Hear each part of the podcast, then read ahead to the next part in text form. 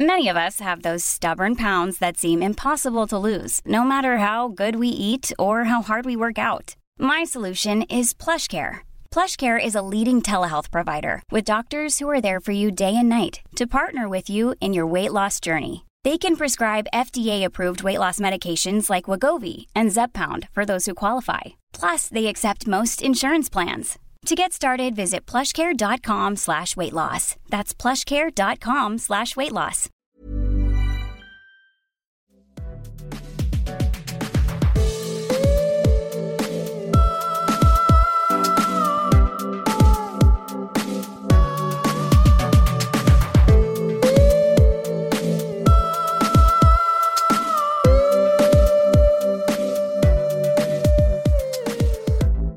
Hello and welcome to another episode of At the Margin.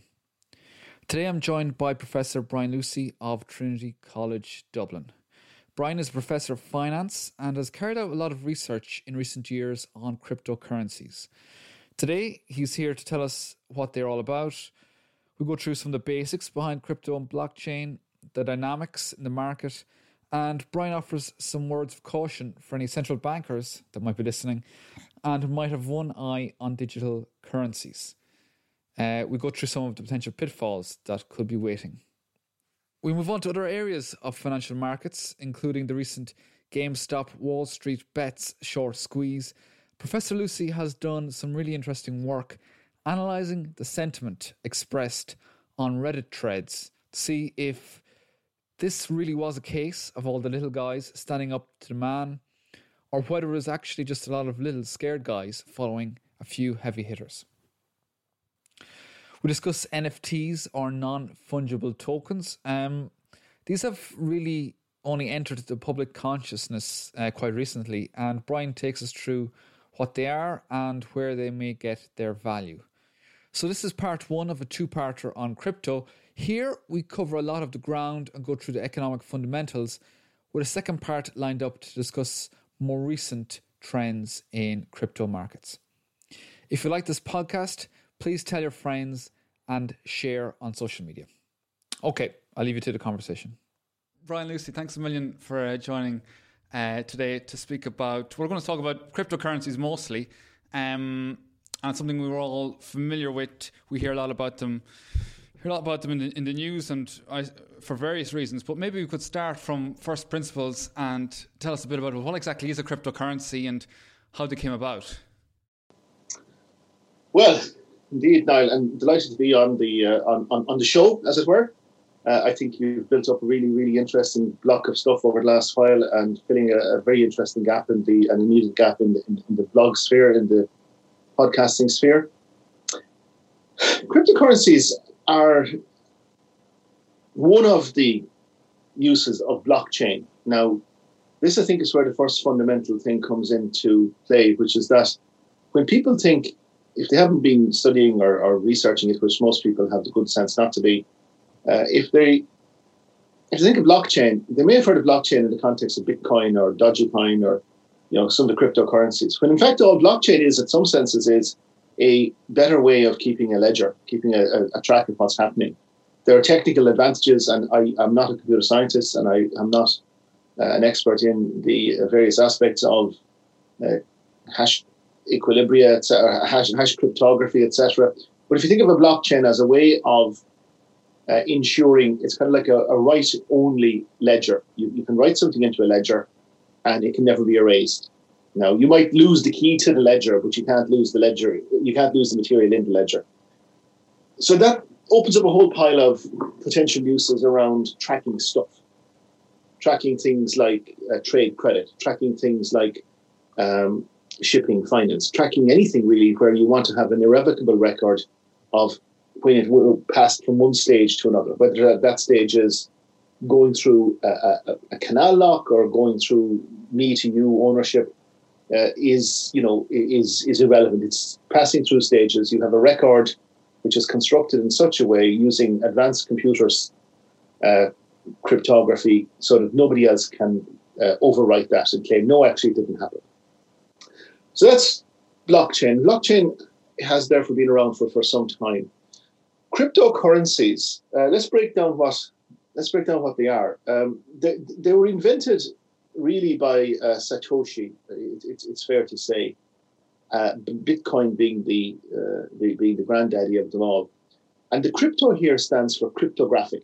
In other words, going back to our idea of blockchain, there is a computer cryptographic approach, basically a set of passwords, a set of secrecy protocols, which mean that this once done cannot be undone. And a currency so that you can use it to exchange between various people for goods and services. Now, we could, and you probably should, do a program on the history of currency, because currency in some senses is whatever people are willing to say it is. We've had situations where people have used dog's teeth, bits of stone, shiny shells, shiny metals. A currency is whatever people are happy to accept as a currency. And the idea of Bitcoin was that it was a decentralized, cryptographically protected currency.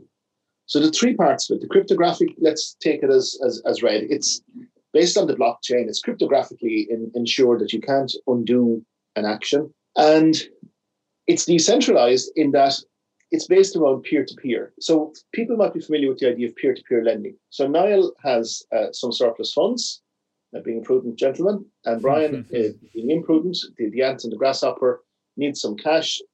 Brian can go to the bank take a look at him and say, not near Nelly, we've enough bad debts. Or he can go to the peer-to-peer lending markets and say, cha-ching, new train tracks, remember all those ads back in the Celtic Tiger days. So Niall says, grand, you seem a fine upstanding gentleman, I'll give you €1,000 and I'll charge you 8% interest. Nothing whatsoever wrong with that. That's decentralized peer-to-peer lending. This is peer-to-peer as well, in that you don't have to go through any central clearing organization. If Niall wants to sell me something, bar we go, and we actually, like the Mart, just hand over the pound notes and split in the palm.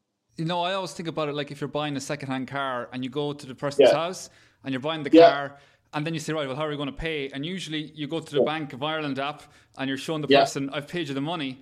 And we're relying on trusting the bank to be that middle person. That's right. You've got an intermediary. Yeah. And the pure peer-to-peer is you simply pull out a wad of 50s and give the money over. And that's fine as well. Yeah. But you're relying on Bank of Ireland. You're relying on Stripe. You're relying on PayPal. You're relying on the SWIFT transactions network to ensure that money gets transferred from point A to point B. The decentralized nature of cryptocurrencies is that the money is transferred electronically, hand-to-hand, as it were. So it goes from my wallet, my electronic wallet, to your electronic wallet, and is there. And because it's on the blockchain and it's cryptographically protected, we can't back out of it. What's done is done. So it's safe in that sense. Yeah. So that's what a cryptocurrency is in essence. It's a decentralized, peer-to-peer, computer-built, computer-aided, password-protected way in which people can exchange tokens, and that's all money ever is, tokens for goods and services. Ideologically, you can see that there's benefits here, that we've no middle intermediary that we're dealing with, so we can trade directly with each other, and some people might place a greater value than others on that. But if we think about, are there economic benefits of having that intermediary there, or what's driving the proliferation, I suppose, of cryptocurrencies? Okay, well, these are two separate questions. What are the economic benefits of having peer-to-peer decentralized versus a more centralized approach?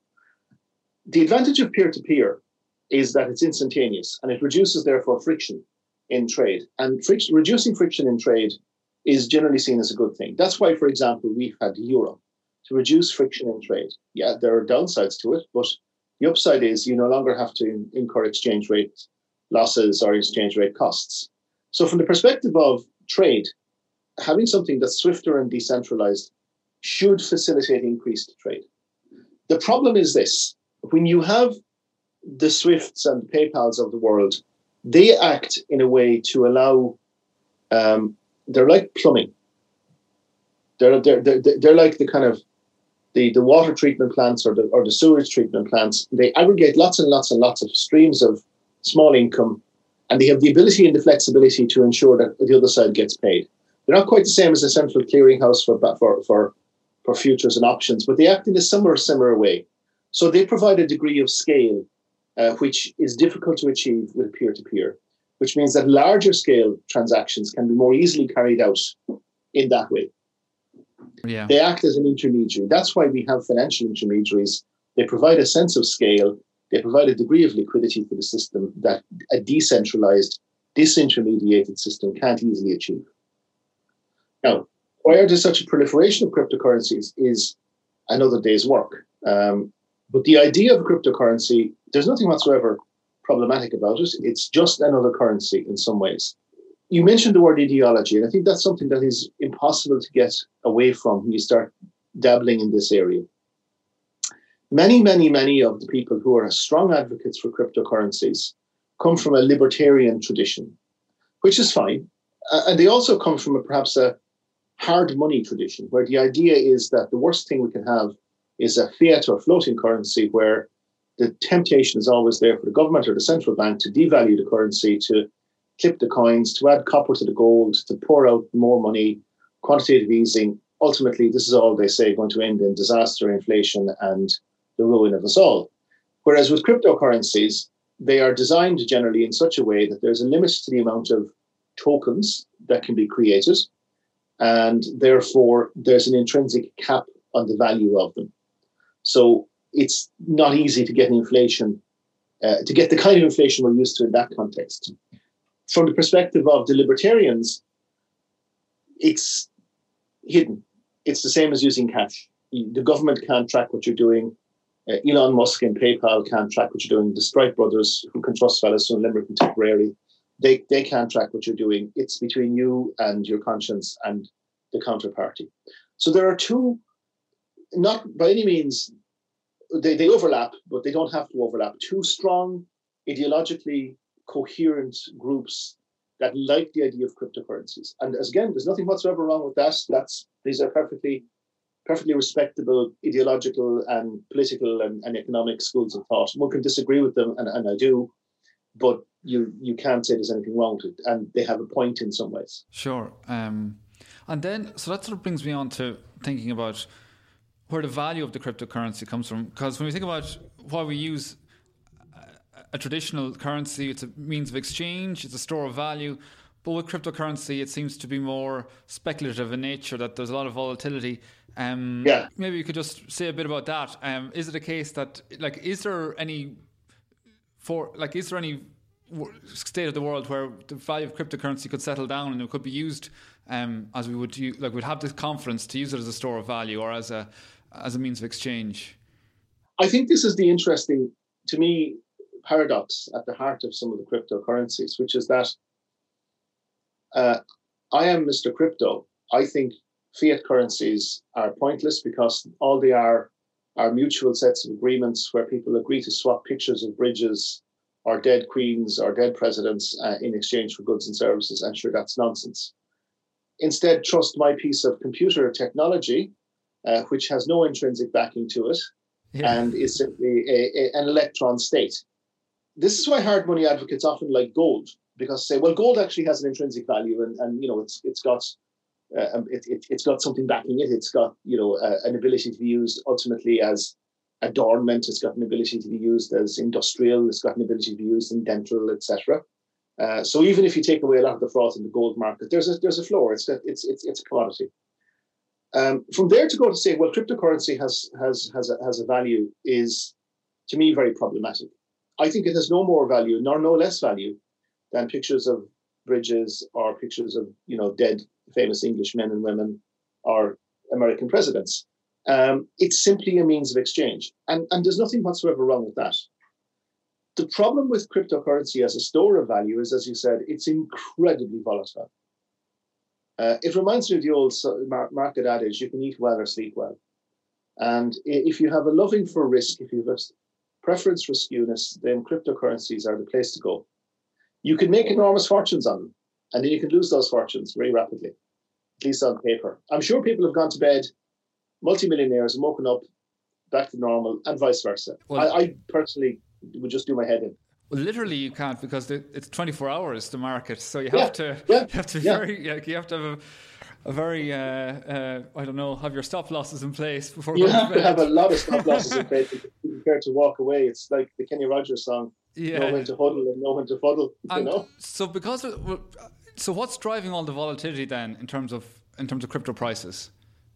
The mechanics and the microstructure of cryptos are still a bit of a black box. The first thing to remember is these aren't actually very big as markets. I mean, they're very big numbers, and they're millions and billions and trillions. But as markets, they're actually quite small. If you look at the amount of money traded in FX markets, foreign exchange markets, these are minnows. And the smaller the market, the more easy it is to manipulate. I don't mean that in a pejorative sense. It means that any given player has more strength in a smaller, less liquid market than they do in a bigger market. If you wanted to try and for some way, rig or influence or move the euro yen exchange rate, you'd want pretty deep pockets. If you wanted to move or manipulate or shift, particularly some of the second tier cryptocurrencies, you'd need much shallower pockets. So anybody who comes in who thinks, there's a killing to be made here, or there's profit to be taken here, and starts dumping in millions, they're going to move the market very quickly. And then you've got the fanboy element, where people jump in on board because it's a kind of a meme stock. It's a bit of it's a fun thing to get involved. Everybody can download a crypto exchange onto their phone and, trade away. And it's a bit of crack. It's a bit of fun.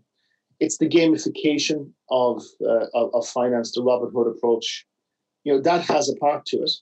But, make no mistake, big players are active in these markets. The big investment banks, the big insurance companies, the big asset managers and hedge funds watch these markets, and they have the firepower and the 24/7 monitoring capability to move in and move very quickly. And we've seen that some of these big moves can very rapidly unwind or inflate a market. Yeah. Okay. And if we think over the last year, sort of in huge booms and ebbs and flows when it came to the cryptos, did they come from? Like, is it possible to pinpoint what sort of moves sort of would have driven that, or is it just general, like a behavioural thing that people just get on board, that just try to ride the crest of a wave? I think that there's much more of a behavioural aspect to this. If you look at the research that examines what causes crypto markets to move, yes, you can get a lot of explanation from the traditional macro movers, economic policy uncertainty and concerns about inflation, etc. But an awful lot more remains unexplained than would be the case in a traditional market. So what's missing are the sentiments, the moods of individuals and players in the market, the behavioral side of it. We know that behavioral-based bubbles and slumps, which are just inverse bubbles, can inflate and deflate very rapidly. And we also know that in a market like this, where you've got many, many assets which are not quite homogeneous, but they're very similar. If you feel you've missed out on the Litecoin bubble, people might feel, okay, well, maybe I'll move into Dogecoin, or maybe I'll move into, Nile coin or Brian coin or something else, or even start your own coin and try and get on board that train. And that's very easy to do because it's decentralized, it's computerized, it's got very low barriers to entry to create coins, to create tokens. And therefore, as we see in stock and bond markets, when individuals lose or when market bubbles spread, they spread from a couple of events which may have some underlying economic rationale. And people then start saying, well, I'll go to somewhere else which is similar to it and it's going to benefit from the fact that it's, for whatever reason, couples to the initial bubble stock or bubble asset. And, the whole market starts to rise or fall. And that's why you get these synchronized bubbles, or not synchronized, but you get similar patterns of bubbles and slumps across, broadly speaking, crypto markets. So you've done research on like crypto uncertainty index, and one question I don't know if your paper addresses this, but one question, maybe you could just tell us about your paper, but one thing that I always find interesting is, like, is there a lot of retail investment going on here? And can you maybe if you can pick out why we have certain factors of driving uncertainty, can this tell us whether we have a shift towards retail investment? And that would explain a lot about what's going on. And if we're moving more towards institutional investment, maybe perhaps it might be a better, it might give it more legitimacy going forward, I wonder. Yeah, stability. So the Crypto Uncertainty Index was inspired by the economic policy uncertainty literature, which has really been invented in some senses in the last decade. And the idea is that to monitor discussion around terms that would be associated with uncertainty or instability in a market in an appropriate way, and to then try and create an index based on that. Yeah. So you can create an index, but then the question is what moves that index, as you said.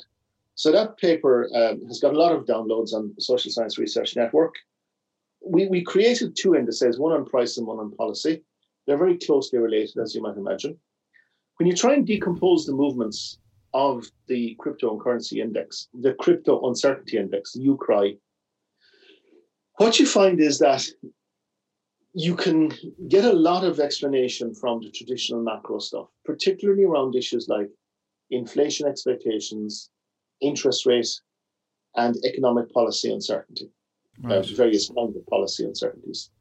A larger proportion remains unexplained than would be the case for the Chinese Economic Policy Uncertainty Index or whatever.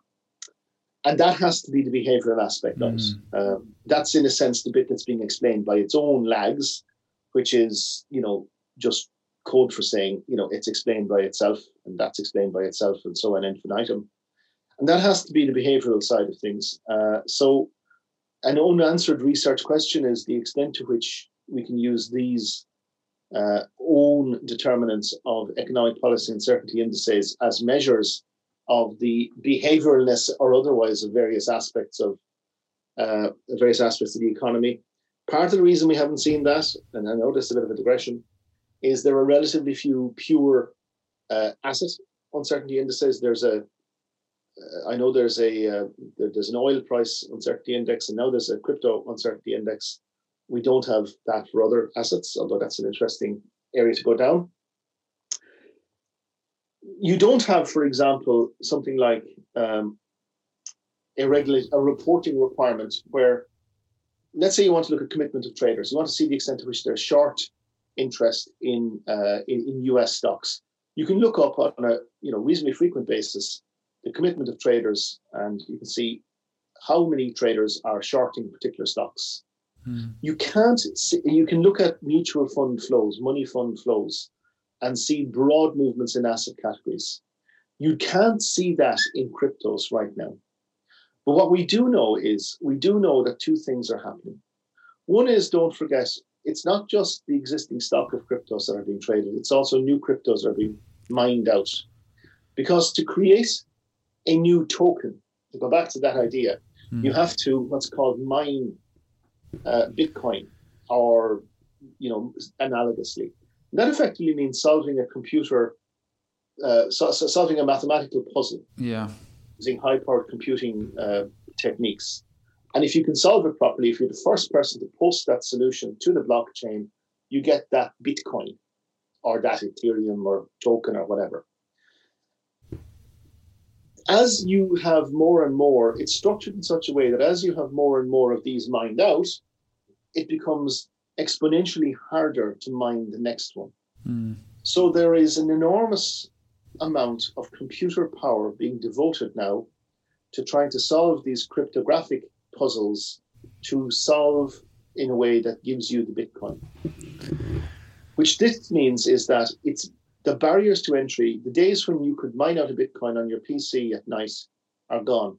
You require banks and banks and banks of high-powered supercomputing level equipment to even get into that game, which means that new cryptos are increasingly being mined. New existing cryptos are increasingly being mined by large-scale enterprises. The biggest source of crypto mining right now is China, right. Particularly the west of China, where there's both abundant coal and wind energy. Also, Siberia.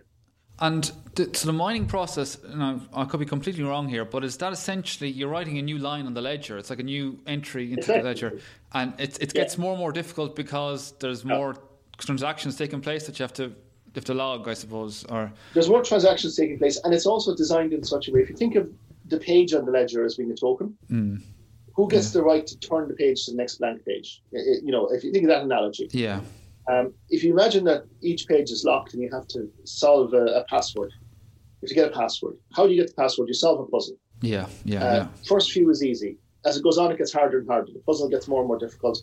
Password gets longer and longer. Yeah. Once you have opened up the page, however, you have the right to basically, in a sense, not quite sell it, but you have the right to charge the community at large. They will pay you for the new ledger page. Yeah. And then each person will use a bit of the ledger for their own transaction. And so, because of that, it requires, as it gets harder and harder and exponentially harder and harder, the energy requirements and the physical capital required. You're talking now about, mining rigs that are upwards of €1 million being the standard entry. So that's not something that you and I are going to get into. Yeah. This is big players. And so I know you've written on the environmental impact of that, and that'll be interesting to discuss. But another thing is, if you come back to the whole issue that it reduces the transaction cost, the friction between trading, isn't there an issue with Bitcoin that it takes slower to process the transaction, or there's a delay? Maybe I don't know if it's related to that, but that perhaps is a factor there. There's a couple of issues around that. Yes, in principle, it takes it's an instantaneous way of transacting. But in practice, it's not, because particularly early blockchains are not particularly good at being updated. Yeah. So if I want to go and buy a pizza with Bitcoin, for whatever reason, if I go in and buy a pizza with my, my Bank of Ireland debit card, I tap on the machine. The lady behind the Domino's counter is confident that I've paid for it because, it's €7 or €8. The money has gone from my account directly, transaction approved. They know it takes a couple of days because that's how the banks make their money. They keep the money, in the markets for 2 or 3 days. But they know that they're going to get paid by Bank of Ireland. If I pay by Bitcoin, you've got two problems. One is it may take some days for that money to hit. Okay, so you're at no disadvantage. But two, the very volatility of it means that you might have had a pizza which cost you €7,000, or you might have a pizza which cost 7 cents. You still have your pizza. The pizza's long since eaten, and the crusts are thrown out to the crows. And Domino's are looking, saying, "Well, we did well," or "Wow, we really did badly on that." Yeah. So, from the perspective of the vendor, it's risky. It's a bit of a lottery. Now, how do you get away from that? You can only get away from that if you've got better blockchains ultimately. Yeah. The other question is, what is Bitcoin used for? And we keep saying Bitcoin because it's the biggest one on the markets. But what are these used for? And the answer is, it's not entirely clear. There is some work being done by guys in Cardiff and Reading, looking in more detail at modern. I mean, these things are around for less than a decade, and already the early days are being taught of us. The Stone Age, but modern as in the last 6 months. Yeah. Modern activity. On the blockchain. But there are some well-researched work by people like Sean Foley in Australia, which show that very large chunks of the transactions in the early and middle years of Bitcoin, and by analogy other cryptos, were on dark web or criminality.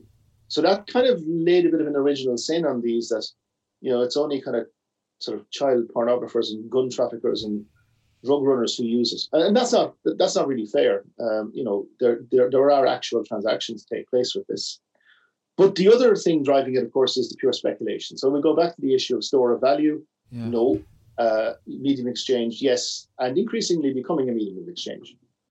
It did actually become more of a medium of exchange. And you see, one thing I see in Dublin is a lot of barbers accepting Bitcoin, and I wonder why, because. What's a barber? Well, back in the pre-pandemic days when we all were able to go to barbers. Yes, for those listening, for those of you in the future, we're not allowed to get our haircut. Yeah, it gives you the Rona. But you see them, places like that taking Bitcoin. But suspect if you walked in and said, "I want to get number two with Dave, here's some Bitcoin," they'd say, "Yeah, walk on." But I think a lot of those are. I could be completely wrong. My suspicion is a lot of those are they're trying to attract a particular genre, a particular group, maybe a particular set of people. It's. The average person in Dublin, does not wander around with a pocket full of bitcoins. No, they wander around with a pocket full of cash. No, definitely not. They're not using bitcoin. But if we were in a world where people actually were using them for transactions like that, and we moved away from the old-fashioned currency, and we're now trading in bitcoin, and then the government want to, control the money supply for whatever macroeconomic reasons. I imagine that would dilute the effect, and it would. But this is why governments are moving. Very, very rapidly into the idea of digital central bank currencies. Right. The digital central bank currencies they're not cryptocurrencies, but they're part of the digital currency movement. From the perspective of a government which wishes to control its population's economic activity, and I don't mean anything nefarious by that, I just mean, if you want to be able to influence and control what people do and how they do it and prices, etc., which is what all governments want to do, a decentralized peer-to-peer currency is difficult because you have no lever. Mm. You've no lever on which you can pull. It's entirely driven by market activity. So when you mean control, you mean speed up spending or slow it down, depending on what way we're in the business. Speed up spending, slow it down. Influence prices directly or indirectly. Use money market instruments to influence the availability of credit, etc. If you lose control of the money supply, you lose control of the economy. This is where you can see the libertarians beginning to kind of go like, and that's a bad thing. Why? I'm not aware of any successful libertarian economic experiment. Libertarians who say that are very reminiscent of hardline communists in the 1970s. It just hasn't been tried properly. But the point is this, from the perspective of a government, with the increasing ubiquity of non-cash-based trading. And that's the thing that we've seen in the pandemic. Mm. I mean, there was a period of time last year when I genuinely wondered, when was the last time I used cash? I think the only person in my house last year using cash was my 9-year-old son to go and buy ice cream. Yeah. All the rest of the time, we were just using tap and go or credit card, whatever. From the perspective of a government, that's really much more advantageous because a digital central bank currency is basically saying, we have a digital euro or a digital yuan or a digital dollar. It means that we can then directly inject that money into your bank account, into your wallet. Of course, the converse is they can also digitally take it away, suck it out. So this is where I would begin to have a little bit of concerns about this. But from the perspective of a government, having a digital central bank currency means that they can do helicopter money very easily. Now, this is where the libertarians are now beginning to kind of run around screaming with their head on fire, going, we're doomed, because helicopter money is, they would much rather, I think, have plain old quantitative easing than actually governments giving people money directly.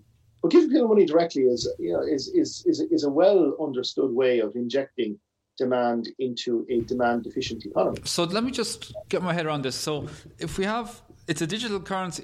Do you mean like existing euros only very much based in the digital realm as opposed to maybe in notes and coins? If you think of it, I mean, the vast majority of currency exists in digital form anyway. It's not in notes and coins. And, when currency is created, it's created ultimately as a balance sheet entry. And, the actual physical monetary base, M1, is small. So, for a government to basically skip the whole tedious business of the banking system creating money via, loans and deposits and go directly to saying, instead of, option A is we tell the lads in Sandyford to, run an extra shift and we produce another, couple of $100 million. Yeah. I mean, anybody who's seen Money Heist, and if anybody hasn't seen Money Heist, you've missed one of the best series out there. But, in a digital central bank environment, the professor isn't taking over the Bank of Spain and running the printers. He's just hacking in somewhere. Okay, I understand now. Yeah, they instead of running the money presses and creating bales of notes, which are then distributed out to the population. You simply, press a button, add another zero, and that money is there to be distributed. Right now, we don't have that. But if we had it, the government could tomorrow morning say, you get €1,000 and you get €1,000 and you get €1,000. The idea is it's very easy to helicopter money to demand drop. From the perspective of a government which wishes to have more control of its population, moving or forcing the population into a digital central bank, into a digital currency environment, gives you an economic panopticon. If you can look and see where every penny is being spent, you could really think about how you could take liberal paternalism to the nth degree. You go and try and purchase your goods, and they go, sorry, you're not allowed to purchase. You've already purchased, 4 bottles of wine this week, and you're only allowed to have 2 bars of chocolate. So you have to put them back. Yeah. Or, sorry, you're poor, and social welfare won't allow you to buy ciggies, lottery tickets, and children's comics. You can, porridge only for you, please. Yeah. Now, that's taking to an extreme, but, as W.B. Yeats said in a debate in the Free State Shannon, no government has the right to create an instrument of tyranny against its own people and state then it will never be used. I'm very cautious of these. And I think this is the ultimate way in which cryptocurrencies might fail, that their very popularity makes the governments aware of the fact that this potential is not just there, but is real, and that there's an appetite out there for people to utilize electronic money as the norm. For the non-economists, when they hear the words, government controlling what we're doing, it's more a case of government, like in the pandemic where we're not spending, trying to help us to spend more to make it, to guide us towards its best for the country as a whole, and then maybe pull back when we're starting to spend a bit much. And the traditional ways of doing that are a bit convoluted through the banking system, whereas now we can use cryptocurrencies, and that might be a bit more of a direct way. Well, digital currencies, of which cryptocurrencies are a subset. But so cryptocurrencies could do it in a more direct way that maybe perhaps digital currencies can that is more direct, but also maybe the government can see exactly what you're doing, and that's not necessarily, that can be good and can be bad. It depends on who's at the controls. Exactly. And cryptocurrencies are private currencies ultimately. Digital central bank currencies are public currencies. And then you've got a fascinating debate about private versus public money. But you know what? This debate has been played out numerous times, and we are all aware of Graham's Law, and we're all aware of what happens when you have competing currencies and debasement of currencies, etc.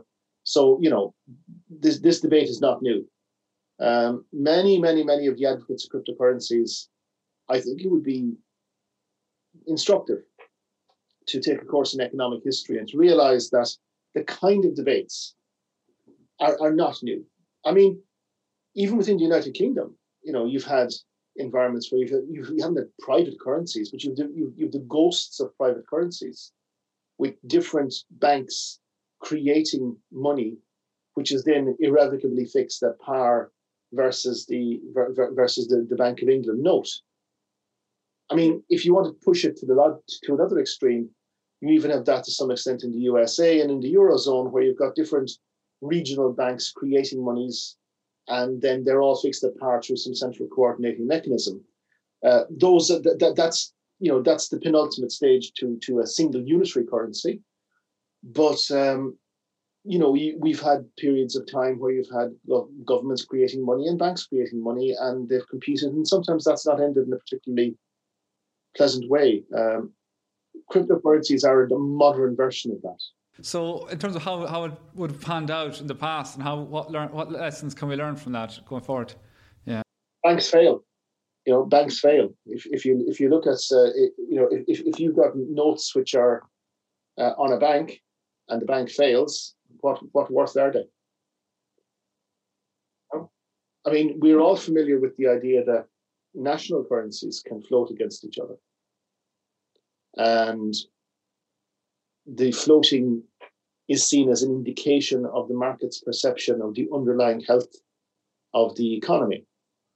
There's no reason why you can't have private currencies where the floating against other private or public currencies is indicative of a market perception of relative strength. Okay, well, that's interesting, because it's all, so basically it's all built on what we believe these are worth, and that belief is built on what we expect them to be worth in the future. And it's a complete bubble in many respects. To some extent, you could think of it as that. And fiat currency is an ultimate bubble. It's completely built on trust. I am happy to accept a 50 euro note from you because I know I can go down to Centra and they will take a 50 euro note from me, and on it goes. It's a peer-to-peer trust network. Money is ultimately that. Now, the question really that cryptocurrency, in some senses, is trying, or some of the advocates of cryptocurrency are trying to address, is the following. We've seen instances where trust is lost in public money. Therefore, we need a way to ensure that that can't happen.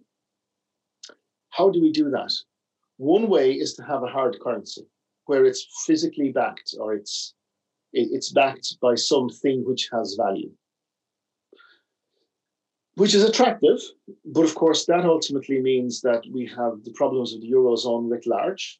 If you've got something which is irrevocably fixed, against a certain quantity of other stuff, then you were going to have situations where certain parts are under and certain parts are overvalued with no easy monetary-based way of fixing the economic dislocation that comes from that. And therefore, it's thrown onto the real economy, which means you have the kinds of things we saw, in the Eurozone for the last 20 years, which are difficult to fix. Well, Bitcoin ultimately will be fixed. There'll be 21 million Bitcoins. And what then? What happens when the last Bitcoin is mined out? And we've all moved to Bitcoin. And now we have this fixed unit against which everything has to be the numeraire.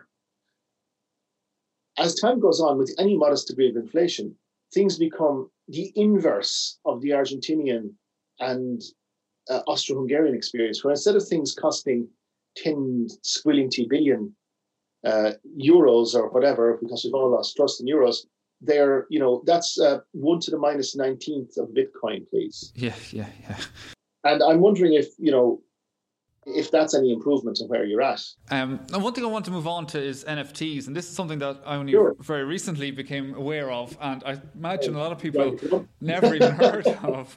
But NFTs, non-fungible token, I presume, is what it means. Yes. It's like, it's my understanding, it's basically where you put a value on it's like a certificate of ownership for maybe something like a piece of art. And then you can trade that as opposed to maybe a certificate of ownership or something that can be like a coin that's fungible, that can be traded for another. How did they come about? How did it work? I suppose again, go back to the issue of tokens. Non-fungible tokens, NFTs, are pretty new. They're not span new, but they're new in popular consciousness. Michael Dowling of Dublin City University has written a few papers on these. And in fact, there's going to be a conference on non-fungible tokens, Bitcoin, etc. in December. If people go to www.ffea.eu, you can see that conference. And I think that could be very interesting. The nice thing, the really interesting thing about non-fungible tokens is that you don't have to have ownership of the individual underlying assets. I can take a picture of my dog. Very nice dog. I can sell then the ownership of the picture of the dog without actually selling off the woofie itself. So you're breaking the link between the physical or the underlying and the financial or the derivative. NFTs are basically, if you think of them as digital derivatives. Now, the funny thing is, of course, that let's say I buy the very first tweet that Jack Dorsey sent, which somebody did. They created a token and they sold it. There's absolutely nothing whatsoever stopping me going on the web, looking up first ever tweet and printing off that.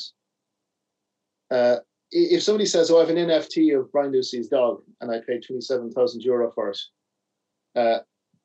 you know, they can very easily go on the web and look at a picture of a dog or a similar dog, or if they know me, they probably have a picture of the dog, and they can print that out if they really want to own it. So NFTs are a little bit strange. They're a way in which digital content creators ultimately can monetize value for their digital content, where each token is non-fungible and where they are giving a guarantee not to themselves create a further token. But there's nothing stopping anybody else from creating something very similar. Where its value comes from is ultimately a sense of ownership of something that you believe is intrinsically worthwhile, a piece of digital art, a piece of land in, you know, one of the new Second Life, Second Comings, a token of, like, for example, Quince whiskey recently raised significant sums of money on an NFT based on whiskey. It's very hard to get your head around what exactly it is, because when you think about art and you buy a piece of art, you can think about, okay, I bought this physical product, and I was trying to look at many different definitions, and one that struck with me was for photographers, and they would take a photograph and they would then in the old fashioned days when you would have to develop a photo, but they would develop one photo and then they would sell that print, and then another print might be sold, but it would be slightly different in that whatever way they would develop it would be slightly different, or whatever they would process it. So that's like a digital version of that. But I think your description of a digital derivative actually strikes a chord as well, actually, in a more economic sense. Kinsale Distillery was an interesting one in that they had a whiskey cask, and it was the old Cooley Distillery. And the whiskey cask, they basically created a token on the whiskey cask and they sold it at auction. The idea being that those who are interested in whiskey, who see whiskey as a obviously, it's a consumption good, but it's also got interesting investment properties, whiskey and fine wines and spirits, etc. So they have now ownership of a token that says, I am the owner. So they're owning the token that says they're the owner of the whiskey cask, even though in most circumstances, they're not actually going to get it. Here, because of the fact that they were doing it, A, to get money, but also to raise awareness, they're actually going to send the cask of whiskey to the owner, you know, as a token of goodwill. But they don't have to do that. Yeah. It's a bit like if you want to support, like nowadays people support content creators and stuff like that, and all these sort of bloggers and everything. And you'd see value in what they're producing, and therefore then you give money to support that. And it's a bit like that, and that the value comes from, well, I think this has value and I should support it in some way. I mean, you could create an NFT, for example, based on your first ever podcast. Yeah, well, maybe we'll see. That could actually. Which would be an audio NFT. It should be an NFT that says, you know, this is not his first ever podcast, and you know, the podcast is up there on Audible and, you know, kind of wherever else. So nobody has to pay a penny to listen to it. Don't put ideas in my head. But you know, you could do that. There's no reason you couldn't do that. Yeah. You know? Well, one thing as well is that our NFT is a bit like. Is there a bubble? Like, people are looking for something to invest in, and this is a new thing, and I think this is the next big thing. Let's jump on that. Is there evidence of that at the moment? Or I think there is. Part of the problem, and Dowling has done a very good job of trying to cut through the difficulties in collecting data on these. Part of the difficulty is collecting adequate data so you can get an understanding of even the price dynamics, never mind the underlyings and whatever they are in this context. Yeah. But we're in a world where there's still a frantic search for yield. Anybody who has served on an investment committee of an organization or who is familiar with actuaries will know that there's still this idea out there that get a 3 or 5% yield in the long term. We're 10 years now into low or even zero-digit interest rates. Now, this is going to change. Historically, over the last 300 years, we're at the lowest point we've been in the real interest rate cycle for the longest. So this will increase. But right now, there is a very significant search for yield. And if you're facing a fixed set of outgoings or a set of outgoings that are predictable, whether that's pensions or insurance payouts, or just a general set of liabilities that you've modeled, you need to find a way to actually fund those. And if you can't stick it into stocks and bonds, you know, you can put it in stocks, but you've got a volatility issue. You can put it in stocks to yield a high dividend, but you've got issues around managerial preference and taxation. And you've an issue around actual yield if everybody else tries to go in there. You can't really stick it in government gilts because you're getting the square root of nothing, or in fact, you're paying for the privilege.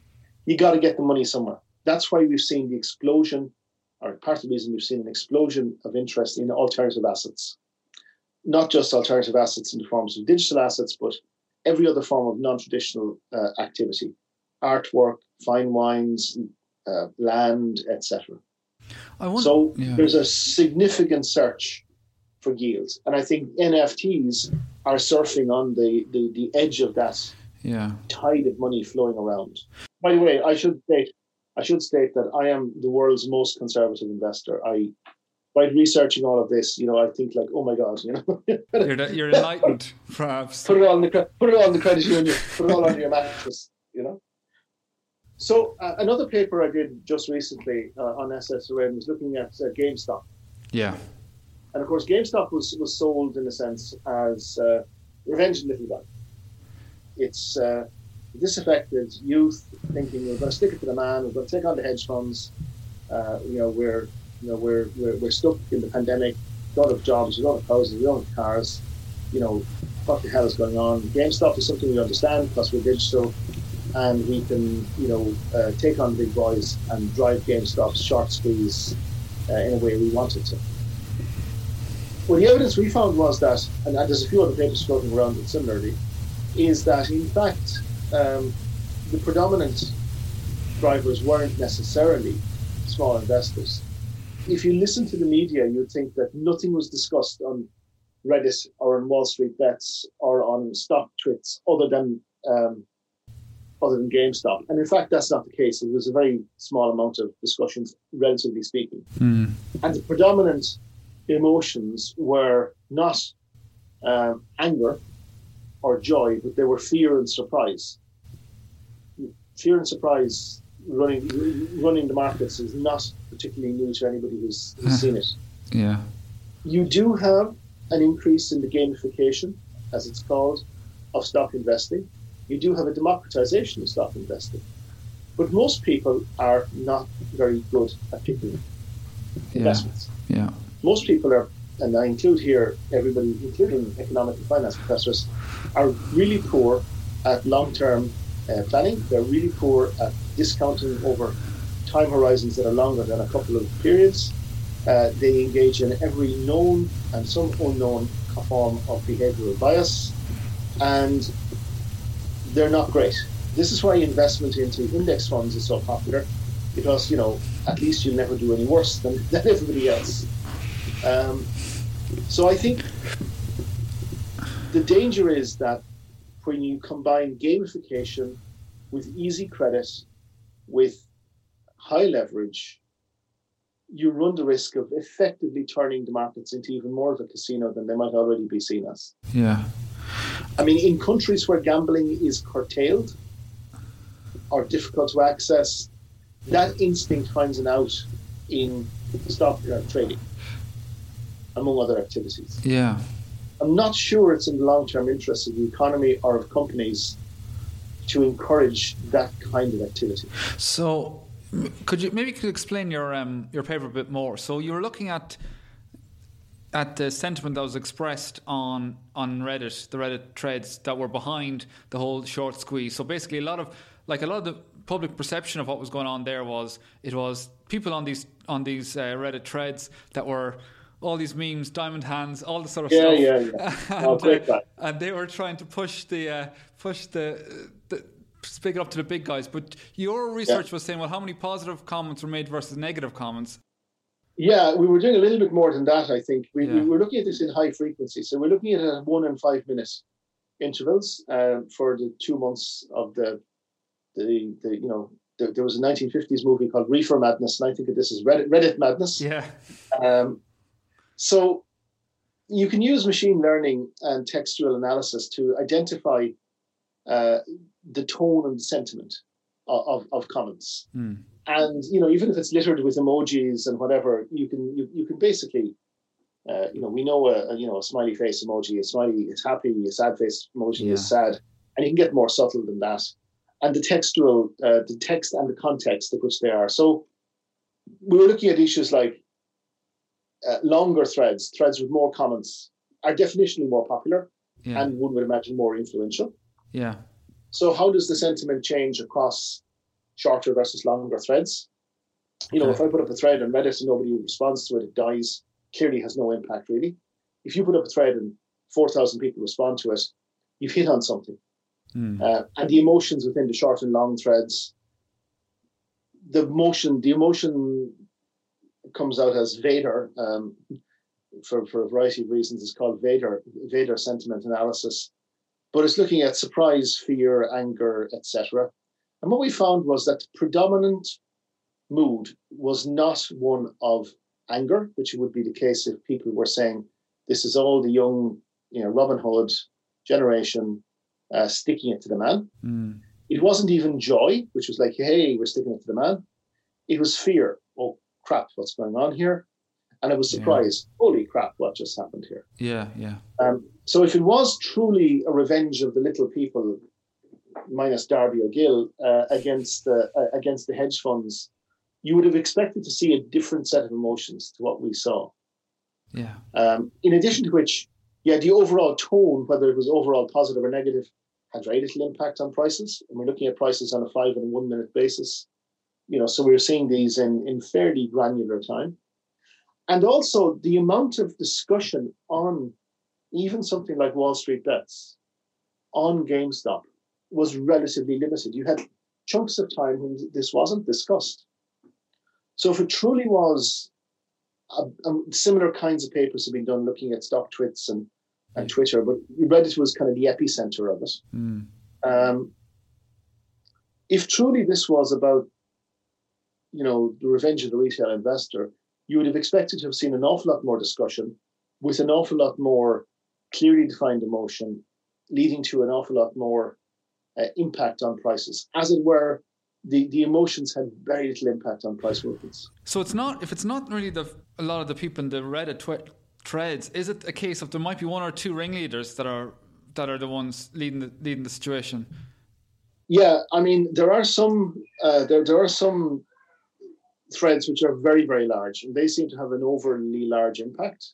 And there are some people who were, let's say, early sentiment formers who also had a very significant impact on sentiment going forward. Yeah.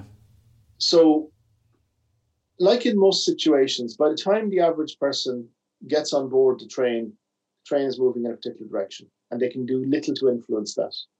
Okay. They can decide when to get on and when to get off, but then it's difficult to influence the speed or the ultimate direction of the destination of the journey. And they're the ones who are expressing fear, I suppose, and it's the people who are there at the start.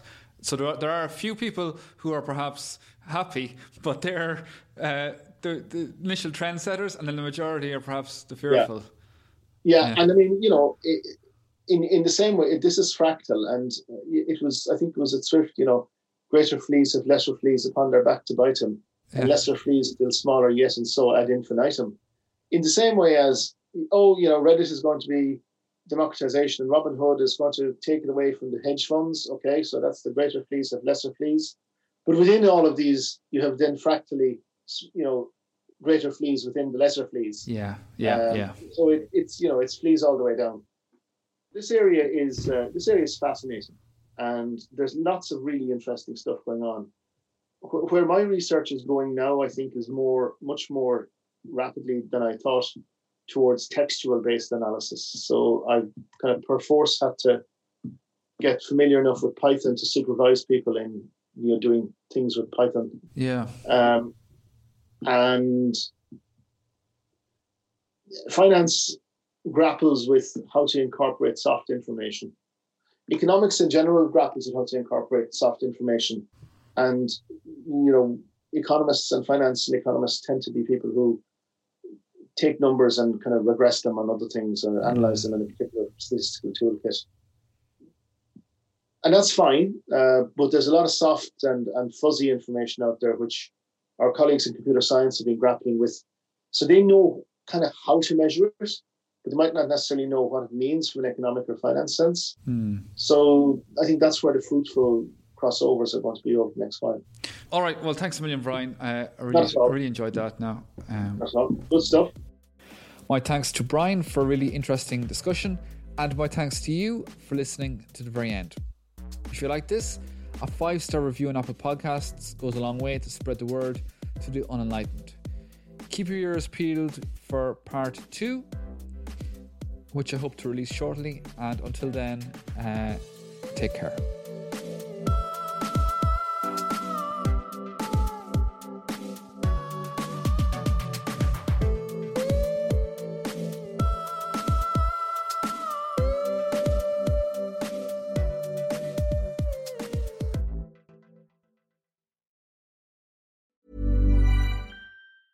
Planning for your next trip? Elevate your travel style with Quince. Quince has all the jet-setting essentials you'll want for your next getaway, like European linen, premium luggage options, buttery soft Italian leather bags, and so much more. And is all priced at 50 to 80% less than similar brands. Plus, Quince only works with factories that use safe and ethical manufacturing practices. Pack your bags with high-quality essentials you'll be wearing for vacations to come with Quince. Go to quince.com/pack for free shipping and 365-day returns.